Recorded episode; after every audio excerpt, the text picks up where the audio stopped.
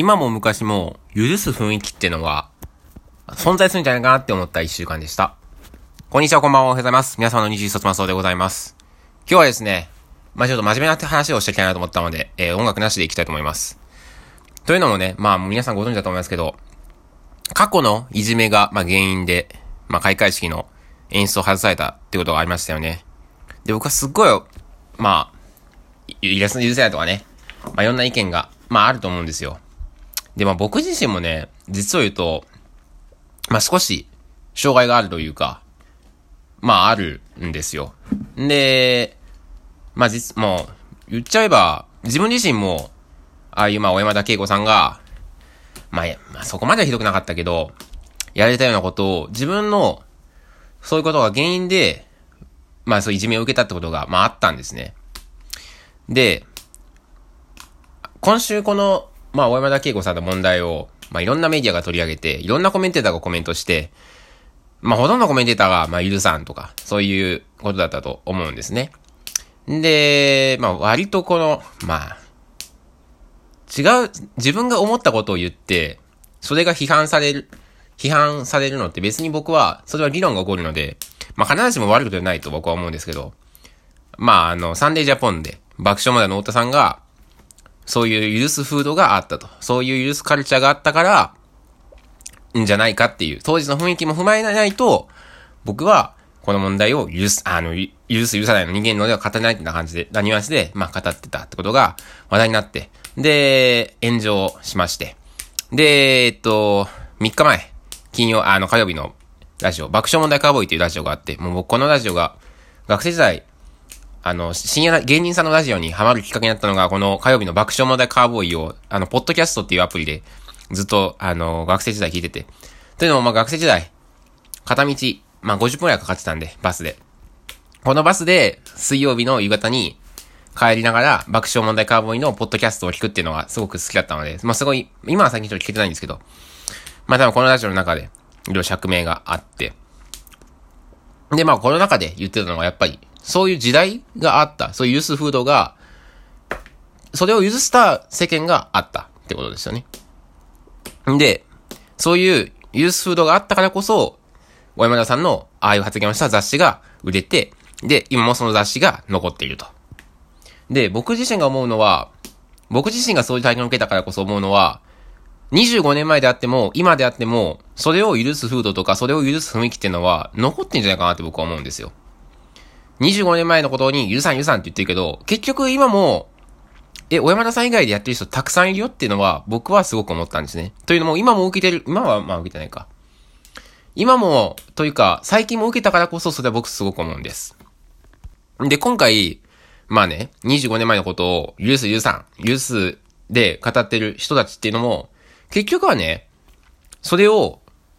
太田さんの言葉を借りて言うならば、それを世の中を許してんじゃないのって僕は思うんです。というのもね、いろんな障害の方がいますよ。僕はどっちかと言ったらやっぱり幸せな方なんだなと思うんですよ。そうやって、いろんな、不自由は少々あるけれども、もっと重い障害の方とか、ご病気をされてる方とか、病気を患ってる方もいる中で、きちんと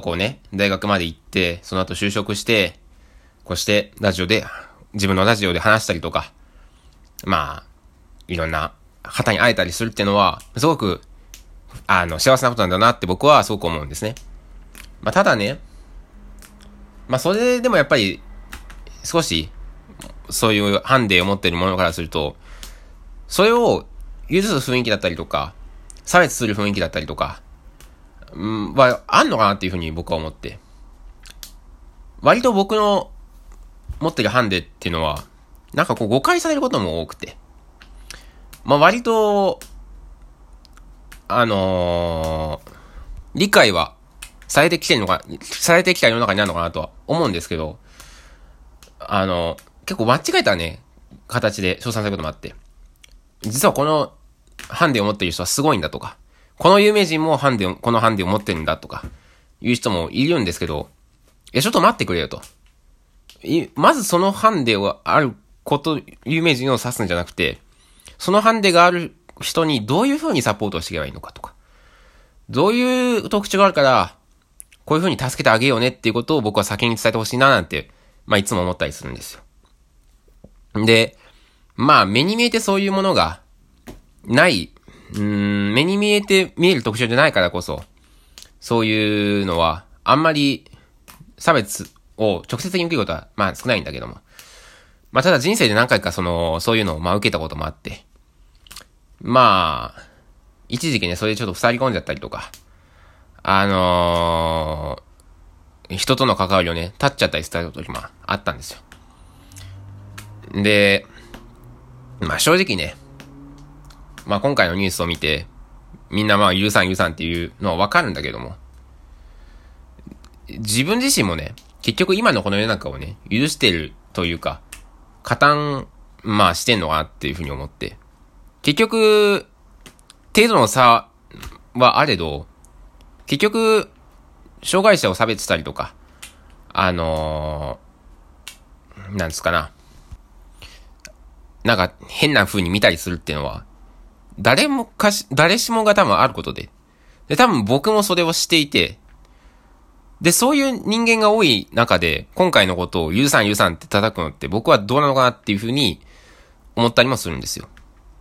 で、オリンピックのあれを外されたっていうのは、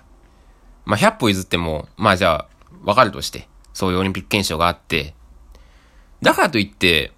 じゃあ今回のことを許さんっつって、世の中から追放したりとかね、もうこいつは人間じゃねえ、もうこのサイコパスなんか、追放しようなんてするのは、僕はどうかと思うんですよ。追放している、ね、非難しているあなた自身も、それに関わってんじゃないのっていうふうに僕は思って。で、太田さん自身は、25年前はそういう風土があったのかもしれない。その当時の雰囲気で語らないとダメなんじゃないかって言ってたけど、僕は25年前はよくわかんないけれども、23歳だから。でも、結局そこまで変わってないのかなっていうのが僕の印象なんですよ。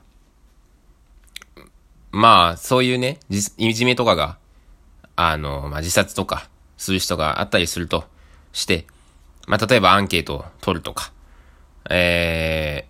視の目を強化するとか、スクールカウンセラーを置くとか、少しずつ対策はされてきてるんだけれども、それでもやっぱり、例えば学校であっても、そういういじめってのは、見えないところとかであったりとか、相手に分からないようにするっていうことも覚えちゃうし、ある程度頭が良くなれば。で、それを見過ごしてる大人もいたりとか、俺たちも、生徒とかも見過ごしてるんだったら、それは僕は結局いじめに加担してんだろうなってふうになるし。で、大人であっても、例えば社会出るときに、ちょっと普通の会社に入れないとかね。ちょっと配慮してあげればできるようなこと、できるのに、会社に入れないとかね。障害者雇用だって、ある程度一定数入れなきゃいけないっていうのが、会社の決まりであるじゃないですか。法律的もあるじゃないですか。で、それをね、守ってないとか。そういうのだって結局、障害者に対する差別であり、いじめであり、小山田さんとやってることってあんまり僕は変わんないのかなっていうふうに思って。今回ばっかりね、その正義のね、振りかざしてね、そういうのはあったけど、身内が正義を振りかざして、どの頃みたいな。でも結局そうなんじゃないかなと僕は思ったりして、今回の件で僕は小山田さんをあんまり責められなかったというか、障害の持つ当事者の人がどう思うのかみたいなコメントとかよく見たけど、今もあるからねって、当事者としては思いましたね。当事者って言っちゃあれなんだけど、そんなに重い障害を判定持ってるわけじゃないし。で、自分自身もそういうものを持って、生まれて、いじめを受けて、それで、その先、有名人になった人って、ちらほらいたりして。名前は挙げないけども。学生の頃とかは結構、その人の、不幸を祈ったりとかね。有名になんなきゃいいのにとか。思ったんだけど。結局でも、今回のこと見てると、それを、言うというか、告発すると、それもいじめになるのかなとか。それも、なんかそれはなんか違うんかなとか思ったりとか。でもなんかそれをしないと許せないという自分も、どこかその、自分自身もサイコパスな、そういうサイコパスな部分を持ってたりして、なんか、腑に落ちないというか、まあしょうがないんだけど、これをもう抱えたまま、なんか、そいつが、その有名になったやつがいじめてこなかったら、今頃人生変わってたのかなとか、もうちょっとなんか、まともな会社入れたのかなとか、まあ今の会社に失礼だけど、まともな会社入れたのかなとか、もっとなんか自分自身もビッグになれたのかなとか、有名になれたのかなとか思ったりすると、まあ、なんか人のせいにするのは良くないのかもしれないけど、なんかそのいじめがなかったらっていうのをめちゃめちゃ考えたりするんですよね。まあなんか、今回のことをね、許せないという人も多いと思うんですけど、もう許せないと思うんだったらね、もうそういうのをまずね、こういう世の中がね、あるってことをまずね、自分自身が必ず認識をして、その上で、まあ、そういうこまでかな。そういうのが周りに、すぐ近くにあるよっていう、小山田さんの通ってた学校、東京の方の学校だけじゃないよっていう。きっとその、自分が住んでいる半径5メートル以内にこういうのってあるんだよってことを認識した方が僕はいいのかなっていうふうに思います。それでも小山田さんが許せないっていうのはただ、まあいいけど。でも、自分自身もそういうのに関わってんじゃないのっていう。自分自身のことだけ、ね、蓋をして目つぶるっていうのは、それはなんか、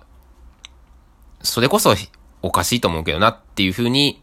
今週1週間は思いました。今日はここまで。Thank you for listening.